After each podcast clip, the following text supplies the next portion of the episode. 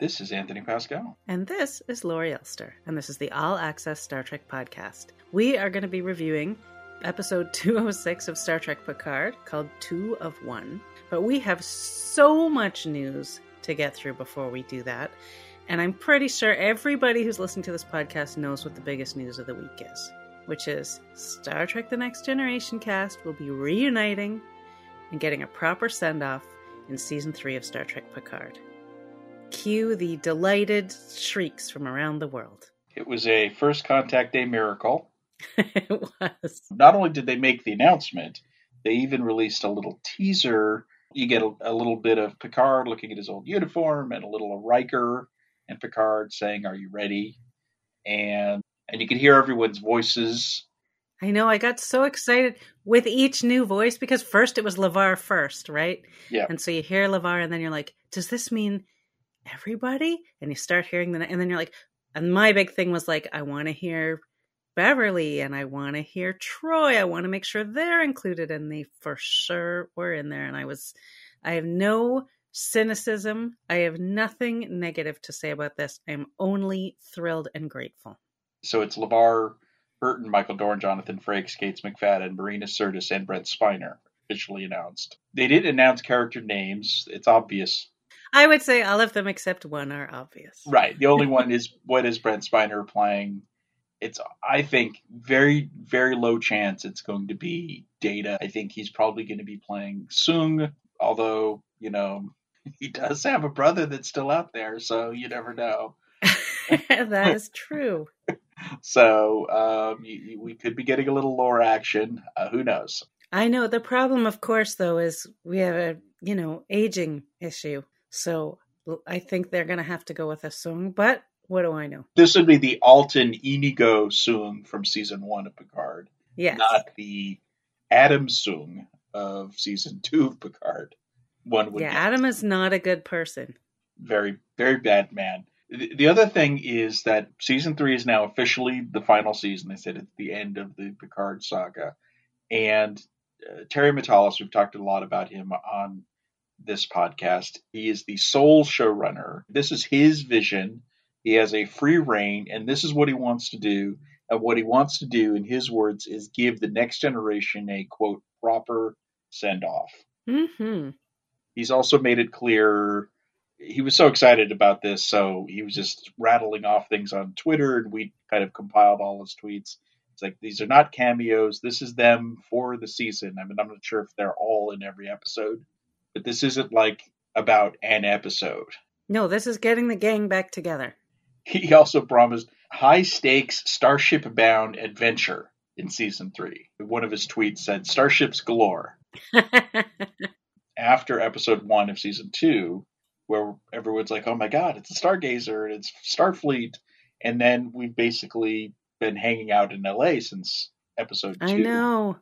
I know it's not that great. It's not the most compelling setting, I gotta say. Yeah, I mean, and, and the La Sirena didn't even appear in this latest episode. I think we're not going to get any more Starship action until the finale. So he's kind of letting fans know, don't worry, we're getting back to the Federation and Starfleet and the whole, all of it. And the future. I mean, I want to, I like that the stories are about the future. So there are a couple of questions that, that everybody has.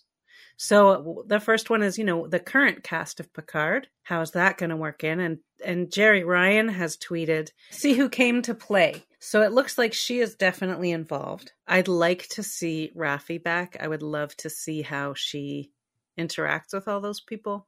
Rios, I'm a little nervous about because I love him. But I don't know if, you know, he's a captain, so do we we don't need another captain. We know that there's a ship that's part of season three. The, the Stargazer that we saw, it's probably doubling as another ship. You know, if they go back, Rios is on the Stargazer, and maybe all of these guys are on another ship. You know, is it the Enterprise? Is it the Titan? Is it something else? So if they are on a ship, the Stargazer's probably out there running around doing its own thing, and maybe they run into each other once in a while. Right. Yeah, that would make sense. Another question is, what about Wesley? Right. Yeah.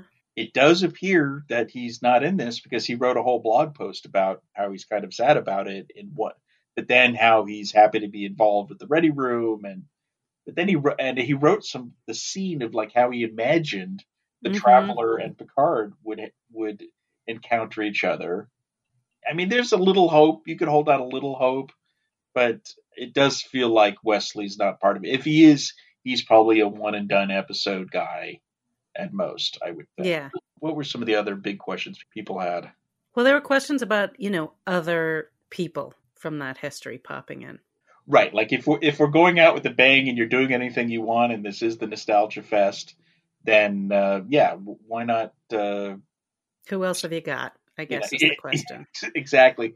Um, especially fans of Deep Space Nine like myself, because we've got Jeri already from Voyager and uh, Kate's on Prodigy. And yeah, I'd love to see some Deep Space Nine people. Yeah. It's so, long overdue. Like if you were to do one character from Deep Space Nine, it, I guess it just depends on the story, which we don't know yet what the story is. So hopefully it fits organically. I I just really want to see Chief O'Brien again. Yes. I mean, I think of him as a T N G guy, too. I mean, he is both. So it would make sense to see Chief O'Brien again. I would also like to see, you know, I, I always think of Jadzia Dax, who we're not going to see because I just denied the fact that they killed her. oh, um, they could do some. They could do. They could clone her. Or, I mean, if they well, if we they have wanted Ezri, to bring Terry so... Terry Farrell back, flashback or something, they could do it. But yeah, sure, sure, they could. But honestly, any of them, you know, like I, I, I don't think there there's going to be Avery Brooks, which makes me sad. But he's not doing anything like that. But anyone else they want to do will make me very happy. Quark would be fun. I think they should do Quark. I think he'd be fun, but I don't think he's in any rush to put that makeup back on. Now, speaking of makeup, some people are like, okay, so if you've got Worf, how is he? Is he Worf Worf or is he new Klingon Discovery Worf? And Matalas is like, he's, you know, good old he's Worf. He's Worf Worf.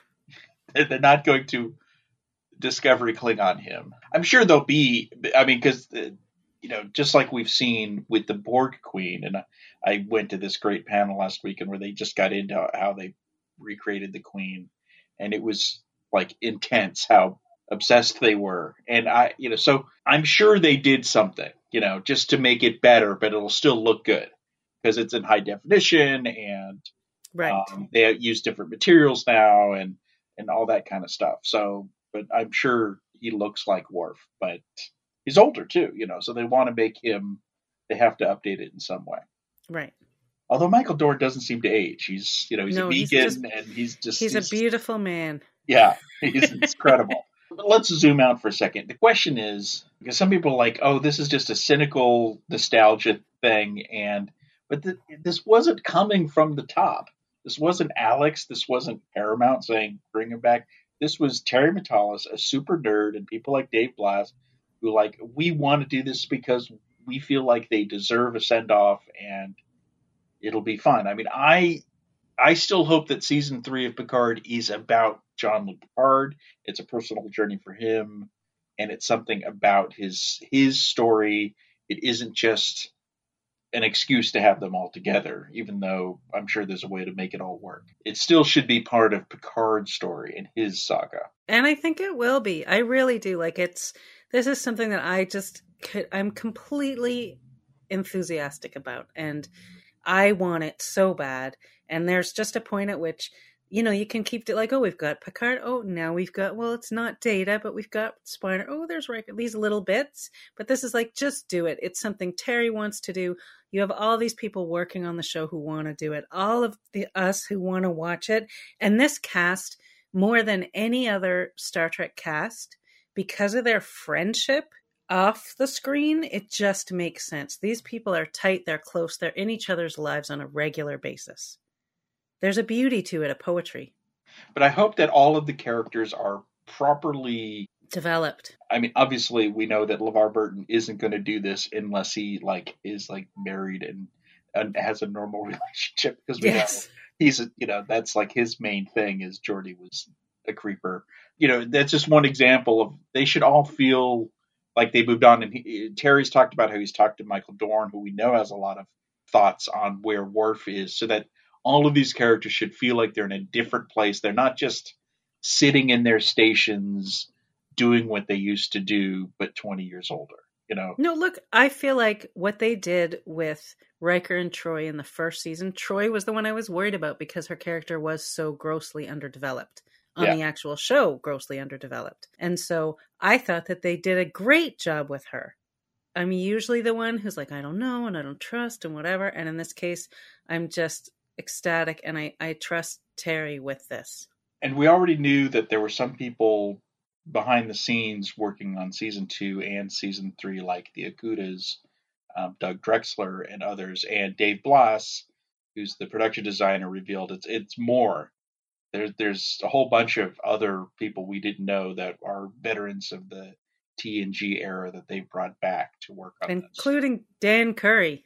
Amazing. Amazing. So.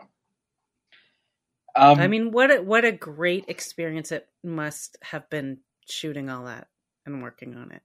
And how the hell did they keep it a secret this long? They, yeah. Well, that's one of the reasons they revealed it, apparently, is because they felt like there's just how, how much longer can we keep this a secret? But Jonathan Frakes, I mean, I interviewed him last week, and he, yeah, you know, and he, from a certain point of view, what he said was true, was fact. He didn't lie, but I mean, he didn't lie. He was right, but he was ready for the question somehow. Yes, but th- that just goes into there was only so much longer they could keep the secret um, before someone started blabbing. So the other show we're really excited about, or coming up very soon. In just one month, less than a month, is Strange New Worlds. I can't believe it's almost here. So they've been giving us a lot of stuff. I mean, last week we talked about a couple of the character promos. We have a full trailer. We have character posters. We have all the rest of the promos. And we have some pictures. We have a ton of stuff. So what do you, you know, what popped the most to you in all of that? There's so much. They're definitely going for T O S vibes. It's lighter. It's a little fun. It, it's definitely lots of Strange New Worlds. I mean, there's different planets, different aliens. So uh, it's, it's you know, I like the tone. Uh, Pike seems a little, he goes back and forth between kind of serious captainy and almost glib. It's yeah, hard like to tell. S- Super loose, super loose, like really very casual. Yeah, they're doing some interesting things with Pike. The big thing with Pike is the difference between, so there's Pike in the trailer, who's quite different from the Pike in the character promo. So what they've chosen to highlight in his character promo is the fact that he knows about his death. And that is going to be a big part of the show, is him dealing with that knowledge. Which is a big weight on him. He's kind of haunted. There's like a shot of him like looking down at the display on his captain's chair, and he sees the reflection of a scarred face. So, right. So he's coming to terms with that. And then we have all this other footage of him being kind of like almost, almost goofy. And, you know, getting some action. Oh, yeah. Like some real action. I think a lot of people get action in the trailers. When you, I mean, Spock definitely gets some action. Well, it's new sexy Star Trek, and people are allowed to have sex. They don't have to do, like, pulling on the boots and brushing the hair. They can do full-on, these are naked people in a bed. Yeah, I mean, I'm not sure we're going to get full frontal, but uh, definitely... Um... what, what do you mean? Oh, yeah. But Spock, there's, I think this is, as we talked about a while ago, him into Pring. Probably. It has to be, but it doesn't, because that doesn't fit in with what we know.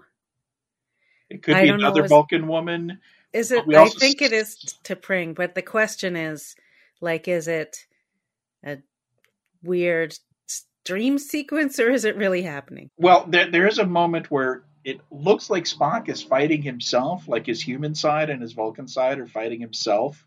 You know, with the Lurpas. So, yeah, I think there's definitely probably some dream sequences stuff going on. There is a shot of him and Nurse Chapel on what looks like a date, and she slaps him, which is exciting. I mean, the Chapel one to me was interesting because she's the one who's not at all like the character that we already know. That is not the Nurse Chapel that we know. No, she's super confident with a little smirk. Yep. Um, she's very competent. She does seem to have a relationship of some sort with Spock. We don't know the nature of it. Right. Sure. But they do already, which already, you know, doesn't go with the canon that we know, but okay. But her character's the most, I would say, the most different. A line I liked in, from the Spock character trailer is when he talks about how he was always struggling on his home planet to prove who he was, but in Starfleet he's accepted for who he is. And he says, I'm quite simply Spock. And what's amazing is that is why Spock resonated for so many people in nineteen sixty-six. And I think that's why Spock can resonate again today. He is this wonderful character of people who feel like they're on the outside, wanting to be accepted. And and finding their place. I mean, the thing is, even though a lot of people on the Enterprise, I'm talking original series now, you know, said things about Spock, didn't understand him, didn't trust. There were moments of people not trusting him. He found, you know, he and Kirk quickly became this duo that with one hundred percent trust. And eventually, and McCoy ribbed him and teased him and bugged him, but also felt the same way. Like eventually you saw these people trust him and accept him for the way that he was and tease him about not being human. But it was teasing, except yeah. occasionally calling him a pointy-eared hobgoblin. The M'Benga one was good. It was uh, one little thing he said. So he is the chief medical officer. I'm fine with that. Just because McCoy becomes chief medical officer later, you could, I'm sure you could work out in some kind of headcanon, you know, so M'Benga leaves and he comes back, but McCoy, sure. was, you know, McCoy was senior to him, or maybe M'Benga was, I mean, he was only there for two episodes. So he was, he was just visiting or something, who knows, but he seems unconventional, um, a little Phlox-like almost. Yeah. Well, cause he was doing something with ground sea urchin or something like that, which I liked. And I like to sing him even with like pouring liquids and doing different things. Like I like him already. Very sciencey. So who have, have we talked about? Number uh, one. We haven't talked about number one, who I think, you know, they're definitely making sure that people see this character as intimidating. Yeah, she's and, very tough for sure. Um, and yet has this warmth. Like it's, I, I find, you know, it's great because they didn't do anything. You know, the character, there's so much room to do stuff with her. The thing is, because Pike seems a little, if he's going to be the personable guy, then it's usually comes down to the first officer to, to be the disciplinarian on a ship anyway. No, and we, she is tough. I mean, we saw even in the short treks, she was, she was strict, she was tough, she was demanding, she has high standards. Yeah, so everything that we've seen looks good. And the props, and, you know, so we haven't talked about the stuff, but just everything looks, you know, the phasers are, mud, are they're using the phaser rifle from Discovery, but they, they've, the phaser itself is very T O S, the tricorder, the pads. So all the props, even the medical tricorder, except that it's white now. Um, it all, you know, it still ha- looks like a rotating salt shaker. I mean, it's great. Yeah. Yes, it's updated. You know, if you want something to look exactly like the original series down to everything, but I don't. It wouldn't make sense. But I want it to evoke the original series. Yes, exactly. To and feel I feel like I, the original series. And I feel like the most important thing to me is that I do think it evokes the tone of the original series. Yeah, and that's the most important thing. Um, and you know, so the Planet of the Week stuff, the lighter tone, is definitely feels very different than Discovery, which is where we saw all of these characters last. Right. Let's move on. Another tiny little project, the next the next Paramount feature film. And in fact, the, the reason why we're discussing this is because of the scale of this project. So Chris Pine has been doing publicities, did some more. He's like, I'm having meetings. I'm talking to people at Paramount. I love doing Kirk. All that stuff is great. Then he got into this whole discussion with Deadline, who's kind of the right place to do it. He's saying there's this thing about the billion dollar movie as a shorthand for going for Marvel kind of money, which no Star Trek movie has done. Even adjusting for inflation, Into Darkness got roughly half a billion, maybe five fifty if you, you know, adjust for inflation. You know, this is why the follow-up to Beyond didn't happen. They looked at two thousand nine, they looked at Into Darkness, and they assumed that they would continue ratcheting up. Therefore, the fourth one would be the billion-dollar movie, I think, is what he's saying. And he's saying that's just not that, that Star Trek isn't in that zone, but that there is a movie to be made that could maybe make half a billion, you know? Well, also, the imp- I mean, I'm so glad he's saying these things because I feel like I've been saying these things. But um, the big thing is he's saying, let's make a movie for the people who love Star Trek and stop trying. He didn't say outright stop trying, but stop trying to make it for people who don't. Because you can't, that's where you're not going to please anybody that way. Right. If you, if you're going for people who've never seen a Star Trek movie, don't have an interest in, especially in overseas markets, that's just really hard. Although the J J Abrams two thousand nine movie did that, and Into Darkness did it too. They did get to new fans. I'm not saying another movie wouldn't. They got to new fans because they were fun movies. I mean, particularly the first one, I think. But the, it doesn't mean that you you sh- you have to make it for those people. You can make a really great Star Trek movie that people want to see because it's great. It always comes down to, do you make it for that wider audience with the core fans or at the expense of the core fans? Right. And the idea is to try to find the balance and be realistic about it. So, and I think where some of that line lies is they think, the thinking I believe has been, to get the wider audience, it's going to be like explosions and those kinds of big, expensive, blockbustery things. If the characters are great, the characters are going to be great and people will enjoy it. And you don't have to, you can tell a great story, which is what Star Trek really should be all about, is telling great stories. And none of those movies, even though I enjoyed them, told a particularly great story. The fact that Paramount seems determined to make this movie, they're probably cognizant of all of these things. And the fact that he's saying them is probably indicating that they are aware of these issues. So I don't see them throwing three hundred million dollars at this thing and going for a billion dollars. I suspect this time they will be more realistic. Now, obviously, the reason the two thousand eighteen attempt to make a fourth movie fell apart is that they were shooting for a lower budget. And ironically, it was Chris Pine and Chris Hemsworth who said no. So it is interesting that he's the one talking about this stuff.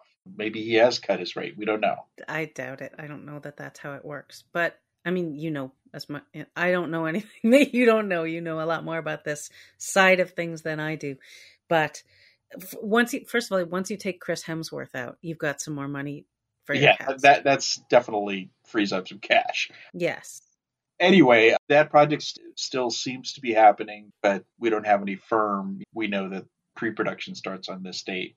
So until we know that kind of stuff for sure, this is still a probably project, not a definitely project. Right. We'll keep you posted on that as always. Now on to talk of another Star Trek movie, which is Star Trek the Motion Picture. The first Star Trek movie. The first Star Trek movie, which I uh, saw on opening day when it came out. Amazing. So on Star Trek Day, they finally released the four K remastered updated version of the director's edition. Now you saw it on the Paramount lot. Yes. Right? Very exciting. So t- talk about that a little. It was fun. I brought my older brother who got me into Star Trek, and he, he saw it opening night on midnight showing on Hollywood Boulevard back in the day. And he had these great stories of what that was like. And it was really fun for him. So it was great to see it with him. And everyone was there. So it was nice to see all the people. And you know, it looked amazing. So you know, you should watch it on Paramount Plus if you're a fan. But if you can, see it at the Fathom events. It was a three-day event in May, highly recommended. I feel like everything that they've done, yes, it looks better, one hundred percent. It's, it sounds much better. I, I kept on hearing things I'd never heard before. Um, they didn't invent a lot of sounds, but they found a lot of stuff. And there's an interview we have that Brian did on the site where they get into this kind of stuff with uh, David Fine, who's the producer, and Brian's interview is really detailed. So... But what I find from this is, is it's just a better story. It it just is more enjoyable, uh, you know, because I'm not like Brian and Matt, a super fan of this movie. I admire the film, but, you know, it isn't my favorite Star Trek movie. It's not my favorite, but I've always really, really liked it. And I always still feel that little kid excitement when I watch it, but I'm not going to watch it. I'm not going to stream it yet. I'm going to wait until I see it in the theater with Brian.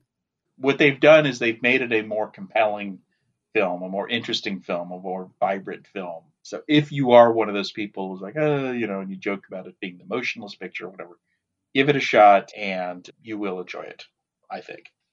And then moving on to our next news topic, um, the Voyager documentary, they released a little teaser. Teaser's a weird word for it because it was really, right. It was a long teaser. Like some stuff from it. How's that? um, but they showed a lot of talking heads and, you know, the cast. We saw a lot of the cast members. We saw Brandon Braga, Rick Berman, Jerry Taylor. Um, and, and we saw that they were talking about things that you would hope they would address in a documentary like this, which is some of the challenging issues, like Jennifer Lean being let go and how that affected people and how it made them nervous about about their future and other issues like that. Yeah, which is good because we always want a documentary to be honest. But yeah, and it, and it wasn't just that. So it wasn't focusing on that. So it was good to, you know, where they were being frank and honest, but there was also some interesting insights into characters. I realized uh, Ethan Phillips was talking about his secret to Neelix was that Neelix was in love with Catherine Janeway. I love that fact. I find that fascinating. And I do watch the scenes differently knowing that. So, and there was just some cute stuff with him and Robert Picardo, like goofing around, you know, and Garrett Wong doing his Kate Mulgrew impression, which is always entertaining. There's, you know, there's, there's fun. It's playful as well as serious. Now they're still shooting this documentary. Um, This was mostly interview stuff, and it also showed a wide variety. They've been shooting this for over a year, so they've done in-studio stuff. They've done stuff at people's houses. They've done stuff on the cruise, and so you'll see people in different locations. Some people are sitting around wearing sunglasses, some people on a stage in a more controlled environment. But I think it all works. I, I'm looking forward to seeing what else is going on, you know, because we want a good documentary. We want to see behind-the-scenes stuff and stuff from the nineties. If it's all this talking head stuff, it will get dry. So that's why I'm not even sure this is teaser is the right word for this. This is kind of like a, a selection of it, of the interviews they're getting. Yeah. I was going to say selects, like they cut together some selects. Yeah. Yeah. Cause I mean, if it was just talking heads, it would be a podcast. Exactly. But yeah, no, I assume they'll cut in, you know, I, I'm looking forward to whatever they dig up. I feel like they're going to unearth some good stuff. I remember them saying a while back, they talked about Garrett had done all this filming on the set or something. Yeah. So, yeah. And there's some other stuff too. And of course there's the, the million dollar stretch goal, special super secret thing they're doing, which we don't know what that is. You could still become a backer and pre-order the Blu-ray or the, the digital version, or even get your name in the credits. And there's some other stuff like mugs and t-shirts, and that the deadline for most of that stuff is on April fifteenth. And there's a link to it in our show notes on the website. Now there's still so much going on this month. You are getting ready to head to Chicago. I fly out on Thursday. So, wow. And it's Wednesday. So So pack up. So Mission Chicago is now loaded with guests and panels and events, and they just keep announcing more. It's looking really good. We'll be reporting on that on social media over the weekend, and also look for articles for any news events over the weekend and over next week. And I'll obviously talk about it on the pod. Yeah, well, I want to get a good debriefing when you come back. I wish I could go too, but that is not in the cards. So let's talk about Picard. Oh my God, there's still so much to cover. I know. Before uh, we even, there's more before the review, people. It's just, this is. I think we had more articles on Trek Movie dot com in the last week than ever. Ever. I know we had a lot of traffic. So on top of all that, I interviewed Jonathan Frakes. I think we mentioned this earlier. So uh, to talk about his two episodes, which were last week's episode and this week's episode. Um, and it, you know, it's worth checking out. He also talks about how he's just about to go to Toronto to shoot his first episode ever of Strange New Worlds because he wasn't able to do season one. So season two is going to be his first. I tried to get out of him if he was going to be directing the new Kirk. He, I don't know if he was faking this, but he's like, he's like, I don't know. Uh, is he in it all season long? And I'm like, I don't, you know. And like, why are you asking me? But it sounds like he is looking forward to how it's a different show, it's episodic and that kind of stuff. Right. Like, I think the thing I, what I found really interesting about what he said was I got the idea that he gets to have more of his own directing style. He said they have something of a guidebook, obviously, for the other shows because, because they are not episodic. And so they definitely want a similarity in right. style from one to the next. And I think he has a lot more creative flexibility with an episodic show. He gave us some insight into last week's episode.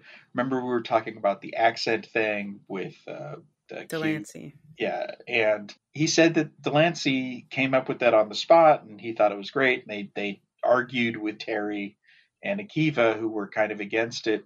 And, and here, I'm going to actually back up Akiva and Terry on this, because the more I think about that, the fun thing about Q is this, is that he would do character personas, right? But it was always part of a gag. So let's say Picard himself was sitting on a couch somewhere and Q popped into the room.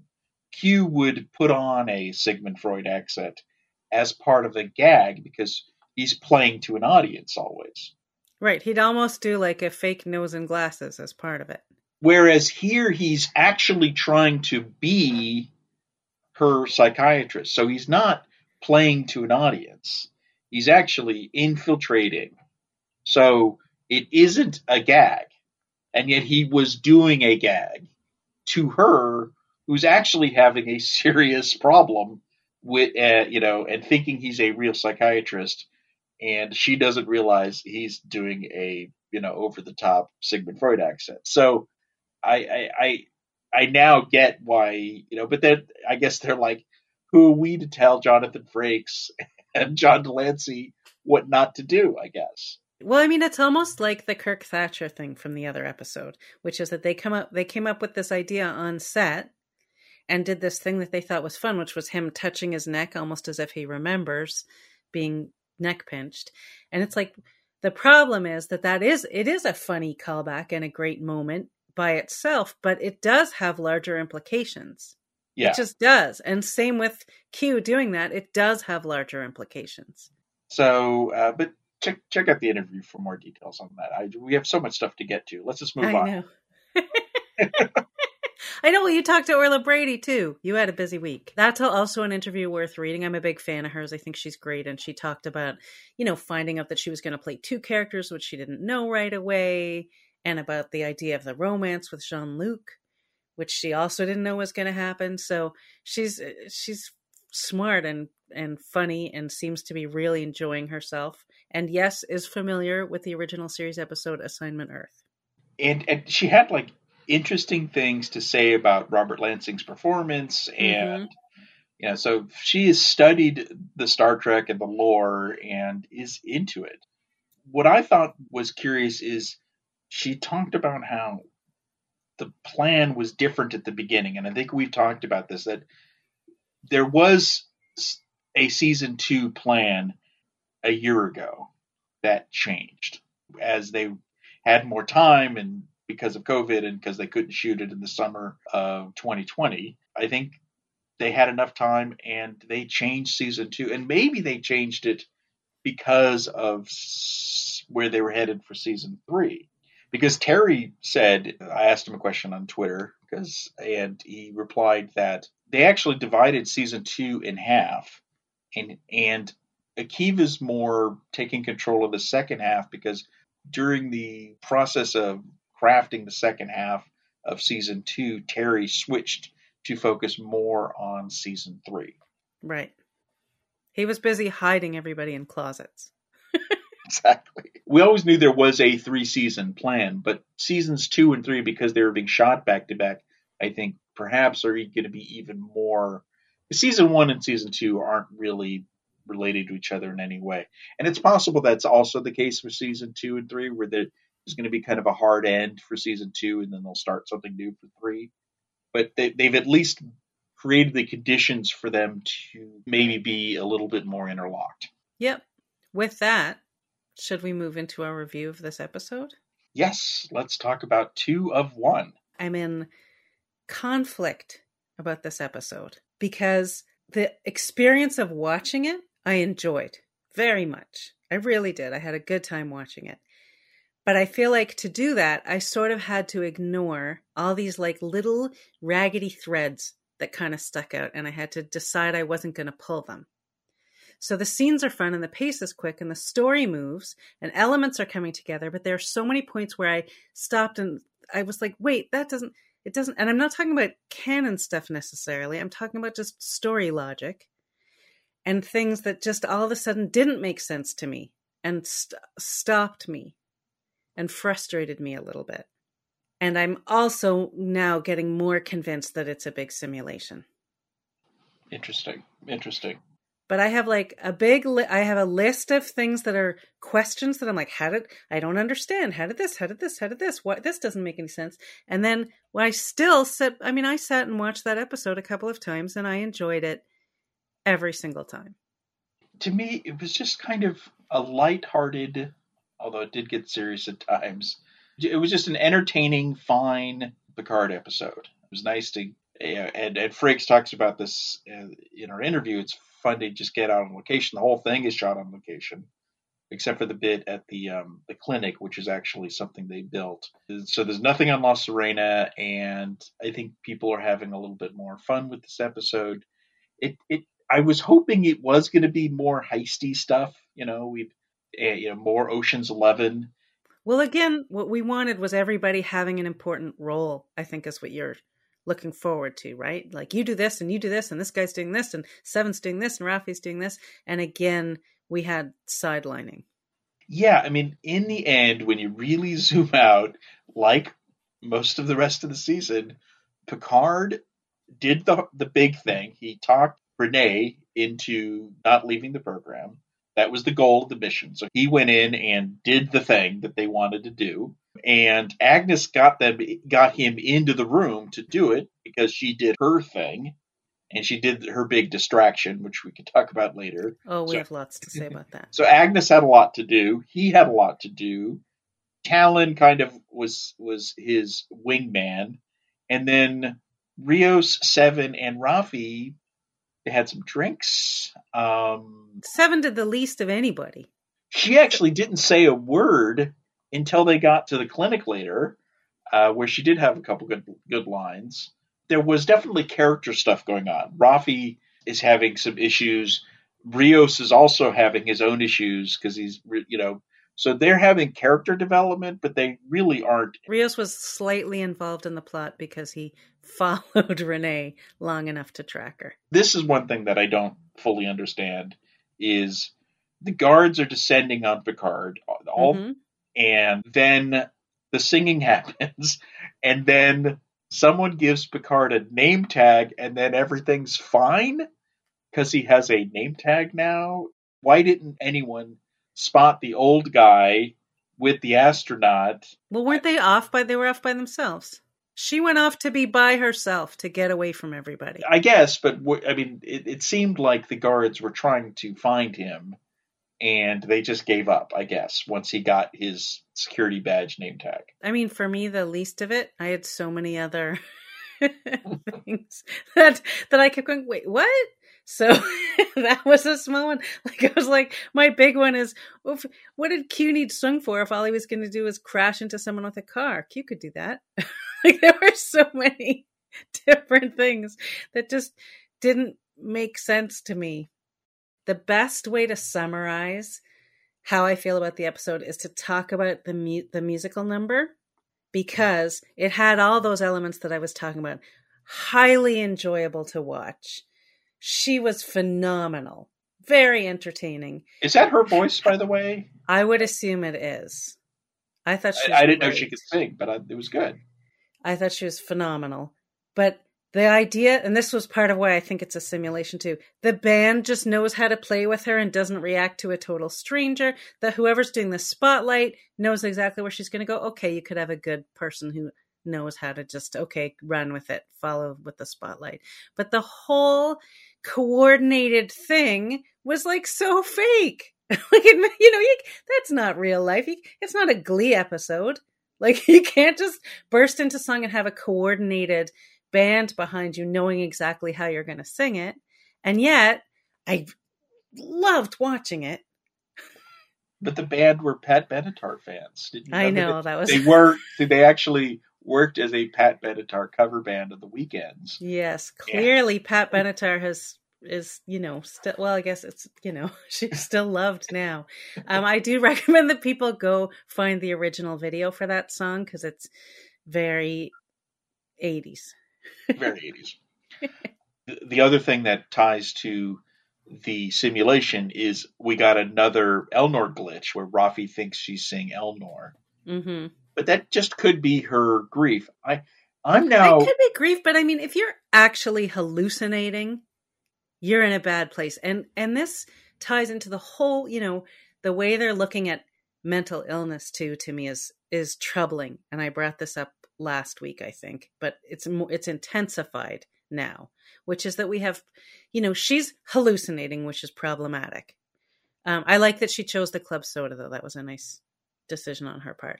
But we have this character, this astronaut, who's so messed up that she's ready to quit. She meets Picard, who manages to get through to her by talking about basically like depression and melancholy. He used the word melancholy, which is a very interesting word to use, and it used to be used to mean depression. And he's explaining how serious this is and connecting it to his mother, who clearly suffered from some kind of mental illness. And then he gives her a pep talk and she's good. And you can't have it both ways. If it's that serious and it's a mental illness and it's a big problem, then a pep talk is not going to fix everything up. So much of the season has been tied to the word fear. Fear is kind of the theme of the season. And I think the the key to his speech, which was very Picard. And one thing I do like about the season is no matter what's happening, Picard is holding on to the optimism of the twenty-fourth century T N G era. I agree. And I loved his speech. His speech reminded me of Star Trek Generations and, you know, time is a predator, right? And then he turns around and says, no, time is a companion. So, but here he's talking about fear. He's saying, you know, that, that you shouldn't give up because of fear, that fear, what he says is fear means that you are smart and you understand the risks. He also said, which I loved, it doesn't speak in riddles. I mean, I used that speech on myself today, honestly, yeah. about something. It was, I loved, I loved everything that he said, and saying in the darkest circumstances, there's a light and you have to trust it and you have to find it. I, I loved his speech. I thought it was great, but it's not enough to cure someone of depression and anxiety. Those are not conversation fixing well, problems. This is the thing we were talking about last week of, is she truly suffering from depression and all this? Or is she being kind of gaslit by Q, who's, who's kind of brainwashing her a little bit? And so Picard was doing a little deprogramming of the damage he was, that he was doing. But he did talk about his mother in that way. That, and she said, wow, it feels like you really understand me. So he has, and even when he was talking to, I think to Talon about it last week, he talked about how it can be, you know, completely crippling. So they're talking about it as a very big deal, which it actually is, and then being very quick to cure it. Let's face it, all movies and television, when people are having a crisis of confidence and a mental breakdown, generally think that a good pep talk, just the right words, and people are cured. It's not realistic. Well, I just think the reason they're making a point of this story is because it's such a big part of the conversation these days out in the world. So I feel like we're in different territory. Like, it, you know, yes, you're right. A lot, Star Trek always did that. Lots of other shows did that. But I think when you want to bring it up as this bigger issue, then you have to treat it as such. And if they didn't play it up first, I would have bought it more. Yeah, I get that. I also think they're getting into something with his mother. Is she being dragged away because she's because she's crazy? I'm not supposed to say crazy, but is she being dragged away because she has a mental illness? Yeah, it's not. She's not being abducted by aliens and dragged. No, away. Although one of them looked was a creepy monster. Did yes. you notice? Yeah, there was a creepy monster think... in there. Is that his childhood view of it? That was more sort of simulation fodder for me. Like, I think that we're seeing the world through a child's eyes. Yes. And he's an unreliable narrator of his own past. And I think Patrick Stewart has pretty much said that in an interview, that you may not remember things the way they really happened. Right. So I don't think there were monsters there, but I do think his mother had trouble and was taken away, and it was traumatic for him. Um, and it's part of the reason why he decided to leave and join Starfleet. And he saw them as monsters. Through his eyes, those were monsters dragging her away. But I definitely felt like he was making a connection. And we know these things are in families. And I think next week, because this whole episode was told, which I feel like they already did this once this season. So you get one a season, um, which is the old, you know, in media res, where you start the episode and then you go back. I was going to ask you about that. I didn't think they needed that at all. I thought it actually worked better because I because when he went off with her, I kept thinking, like, what's happening to everybody else? But because I had seen, I mean, I wasn't thinking that because I knew he was going to be lying somewhere and I heard all of their voices. So I knew they were going to reunite. Well, the reason it was done is to create the importance, because it, it feels like Picard is now trapped in his childhood memory at the end of the episode, which is right. where Talon is going to go into his brain. And which, by the way, if this is a simulation, is is very Inception like, if she's going to go inside his mind. Right. Uh, but and we're probably going to find the truth of what happened with Mom. And mm-hmm. so that's why this episode kept on coming back to it, is that all of his time, you know, on the um, at the clinic, he was trapped in this memory. Right. Now, speaking of monsters, we should talk more about the other important storyline, which is the Agnes Queen storyline here, because there was a lot of character development and a lot of plot. And apparently the Borg Queen has always wanted to perform. That was the other part of that. As I was like, she's been yearning to sing. She's been, and I, I have questions again. I love Annie Wershing is knocking it out of the park. She's, she's blowing my mind. I love her performance. I love the banter between the Queen and Agnes. It's, it's, riveting, but I still have, I go, wow, so if you have the Borg Queen inside you, you can snap handcuffs off? Well, here's what I think is happening. Here's I was hoping you would have an explanation for that. Headcanon. Well, the, the snapping the handcuffs off is easy, which is, so the Borg Queen has some control over her internal systems. And we actually got the Queen talking about this stuff a bit. She was mm-hmm. talking about endorphins and, you know, et cetera, et cetera. So I think she released some adrenaline and, and she, you know, suddenly had super strength for like ten seconds and was able to break the handcuff. Or it could be, because we, we know that there are some nanobots inside her body because the nanobots turned off the lights. The Queen actually kind of said, you know, something to the effect of nanobots activate, deactivate lights. So there, there, there is technology inside of Agnes, which is where the Queen's memories reside, and those, but she doesn't have complete control because somehow Agnes's internal human chemistry was preventing her. All these stress hormones, she was saying, was preventing the Queen from taking control. So Agnes thought she was sharing control, and all of the stuff that happened in this episode, including the singing, was just the Queen's way to give Agnes, she, what she wanted was Agnes to have a moment of joy, because she wanted Agnes to get flooded with en- endorphins. Right. And, and for some reason, the endorphins would, would unlock her ability to take control of the body. So she doesn't, you know. Yeah, I didn't need to know. I was like, that was good. Like I thought, as long as you're creating an internal logic, I will roll with that. I still, I'm not buying the handcuffs explanation because it just doesn't make sense. But, but that part, I was like, okay, they gave me enough to work with. You know, so Agnes thought she had control over the Queen, and she didn't this whole time, which I think was, you know, interesting. But the, the question is, does Agnes enjoy some of the things the Queen is letting her do, like kiss Rios and sing and do all this other stuff? Like, in the end, is she going to start liking it? Is she going to become a- addicted to it? Yeah, no, it's a good question. Because there's still a weirdness of she's not Borging out. She's not growing, you know, because when we've seen the Borg and the nanobots, you, you know, there's no implants, there's no things on her face. It's all internal. Yeah. Well, she called her a house guest. She called the Borg Queen a house guest. Yeah.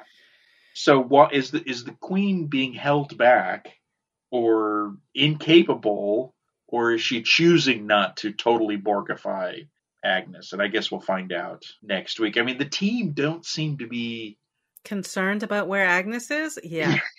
I was like, they go, has anybody, have you heard from her? No. And then they just move on. And I'm like, what? Well, if that, why would they be not concerned? Why would they just assume she's fine? And like, that was another thing, another one that got me and stopped me in my tracks. Yeah, it makes sense they get split up because of the chaos of the scene, and they had to get Picard to the clinic. I thought Teresa was great. I think the you know the, it was great when she says, you know, "Does he have any implants?" And all said, of them. Yeah. So uh, she's definitely catching on that there's something weird about these people, although she left them in her clinic all alone, because I think she has a thing for Rios, because who wouldn't, right? I do, so sure. The one thing I sort of thought, and again, there were there are so many little moments where I felt like the episode was cut, like scenes were cut, and there were things that would have fleshed it out just a little and given it a little more flavor and a little more explanation. But it was a very short episode. And even just to have her react to the fact that the last time she saw Rios, he was locked up, and now he's in black tie with beautiful people. Yes. And she didn't seem to, I mean, she, you know, yeah, he called her and she came and whatever, but she didn't seem to even, a moment of that would have been good. He did give her the "we're the good guy" speech, and I liked how she reacted to that, which is the right reaction, which is when people say we're the good guys, it is kind of sounds fishy. No, I liked her, and she was, she's like, her defibrillator goes, can't really handle what's going on with Picard. So yeah. That was good too. Now, there's a third storyline going on. So we got the first scene with Spiner and Stewart, which was great. Yeah, and I have to say, I loved watching all of that play out on Patrick Stewart's face. Somehow the first time I watched it, I, I must have just looked away at the wrong moment. But when I watched it again, you see everything going through Jean-Luc's head. Like, this is a Sung, you know, well, but immediately. His first look, his first look was like, oh my God. Yes. It was almost panic. And, and because then he says Picard, Sung starts by saying Picard. Yeah, and then as soon as he says Adam Sung, you get this almost smile, like Picard's going, Jesus, this family really does have a shallow gene pool. Yes. Uh, you know, and you know, and then and, but then they start sparring in a great way. And the, you know, one of the things that Frakes said in our interview, and I think this comes through here, is you don't see Data. I mean, and then it's not just because he's older. It's like Spiner really is doing a great job. This is a different character than his mm-hmm. other sons. Definitely more of a bad guy than any of them. They all kind of were ethically dubious, but this guy is seriously problematic. Well, he's also just crossed a line himself that he didn't. For some reason, this was worse than the other stuff he'd done, which all sounded pretty terrible. Like doing experiments on people who don't know that's happening to them. Is really terrible. This was a line for him that was a tough one to cross. Now we, we get a little bit more of Corey. Well, here's one other one of those threads. You ready? Go, this go ahead. Is, she can't go outside. She can't do anything else. She's never Googled her dad's name before. Well, I was wondering, like, did she not have access? Because there's kind of two rooms. Has she been stuck in the room and didn't have a computer in twenty twenty-four? That's the only thing that makes sense, because otherwise, yeah, you're going to Google your dad. And, and this brings up the thing we talked about last week, because you see all these words that come up with his name, including eugenics, and you go, oh, well, eugenics. Someone should mention the eugenics war, um, but now we know that it never happened. But he is definitely a bad dude who's broken all the rules, and I think what we're going to see is that Corey's going to turn against him and try to stop him from whatever, even though his only goal is to save her. I think she's not going to be cool about that. And is she going to, is she going through the same thing as Soji, which is a fake history that she I mean, what I understood from what she found is she is the last in a line of experiments.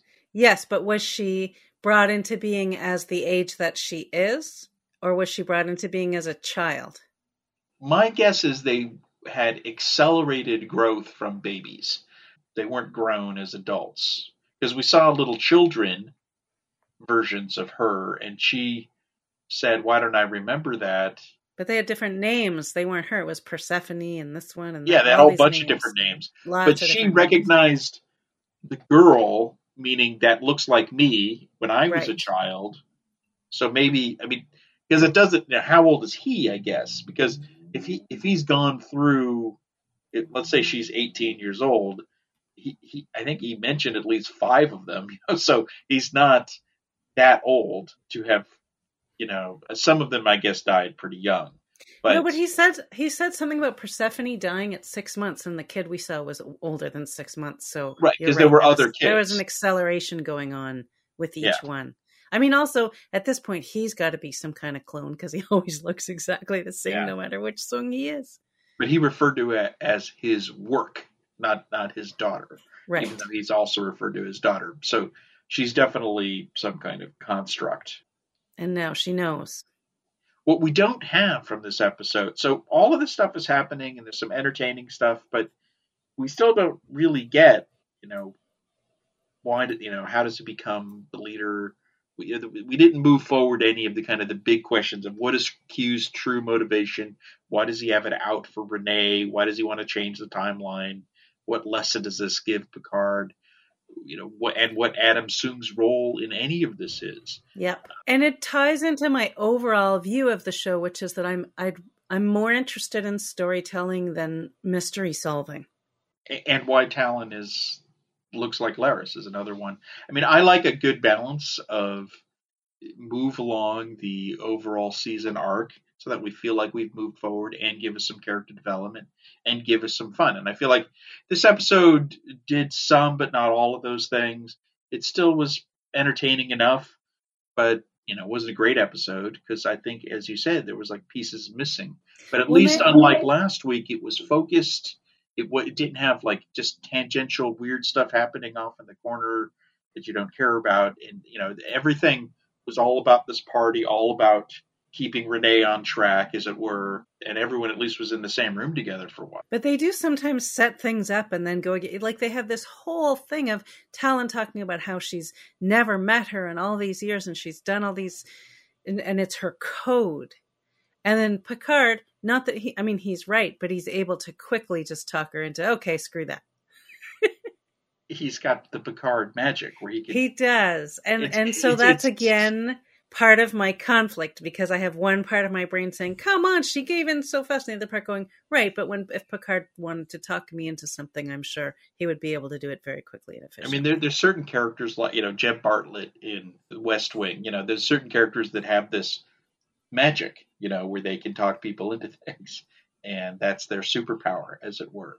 Um, and that's consistent with who Picard has always been. Yeah. So no, I, I to be fair. Yeah. I don't have a problem with that at all.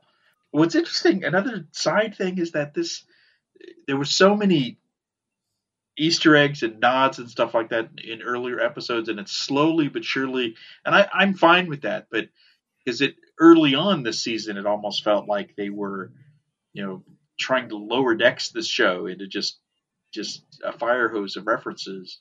And there was a couple, there was a Nomad thing in the, you know, one of the displays and stuff like that.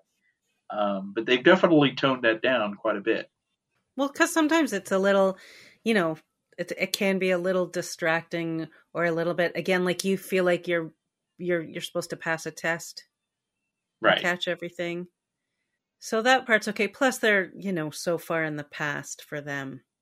Yeah, that's but I, I still, I still feel like with all that, there were still moments of fun that could have been had. Like it would have been fun to see everybody getting ready, like figuring out what they're going to wear to the gala. Like I feel like there would have been great character moments, and I feel like they were maybe written and didn't exist. Like I would like to see Seven of Nine forced to gussy up like that and figure out what she's going to wear. I'd like to see her put on high heels and be like, what is the point of these? Like, that would have been a really cool scene. Or her and Raffi going, wow, you look beautiful. That would have been fun. Any of those moments of them sort of adjusting to this thing would have been the build up to the heisty kind of feel, which would have been fun. It's it's quite possible that they just that that stuff was written and or shot, and they just felt like, let's just get to the party. Yeah, I to me that part would have been a nice build up. I really did enjoy Rios talking about, you know, the food and the cigars, and Raffi noting that he's falling for someone. I thought that scene was great and had a bit of that fun flavor to it. I mean, there is certainly a possibility that Rios... He's going to stay. stay. Like, a Seven li- likes the twenty-first century, but if Rios has a more compelling reason to stay, which is he's in love. Yeah, well, and, and he loves the trappings, too. Like, he's really enjoying the time they're in. I think the only thing Seven likes is being seen as a human and not as a Borg. But I don't think the rest of it is, is compelling to her. But then this goes back to the thing I've talked a few weeks ago of Rios is the captain of the U S S Stargazer, and his only goal in life should be the life of his crew and his ship, and not um, hitting on some doctor from the twenty-first century. I'm sorry. Right. I just want him to show some concern over his crew at some point. Yep. I agree. Uh, that seems so reasonable. But no, I think we've pretty much covered this episode. I think it's fine. It's entertaining. It's setting up some interesting exploration of Picard's brain next week. And hopefully we learn a little, little bit more about what's going on with Q and why he's doing all of these things he's yeah. doing. Yeah. I mean, it's time to solve some of the big pieces so that we're we're heading towards that finale. So let's move on to our bits of the week. Why don't you start us off? All right. Well, mine is very simple, but it's just, first of all, Gates McFadden is having a field day on Twitter ever since the uh, Terry Matalas thing. She's got a lot to say, and she's obviously listening. She's looking at people's tweets and commenting on them. So someone posted a Sub Rosa tattoo showing Beverly Crusher in the throes of pleasure. I mean, it is such a weird tattoo. And so Gates quotes it and says, or retweeted it saying, gotta say, she looks relaxed. So, which made me literally laugh out loud when I read it. And then I was going through her whole feed. So she's been having a lot of fun on Twitter, and you should go have a look because she's got a lot of thoughts. Relaxed. That's what the kids are calling it. Okay. Yeah. Um... and that tattoo is, wow. We'll put up a link to that. What's I know. I, I know that Kay- Kayla got a big kick out of that. Yes, Kayla's a bit obsessed with that episode. Mine is a little tech news, a little Star Trek tech.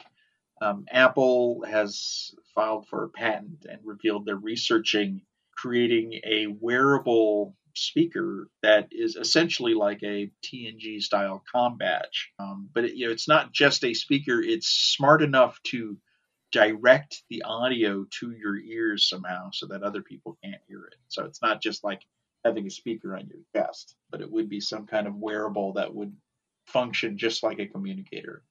Cool. I love all this Star Trek tech coming to life. I'm all for it. It's exciting.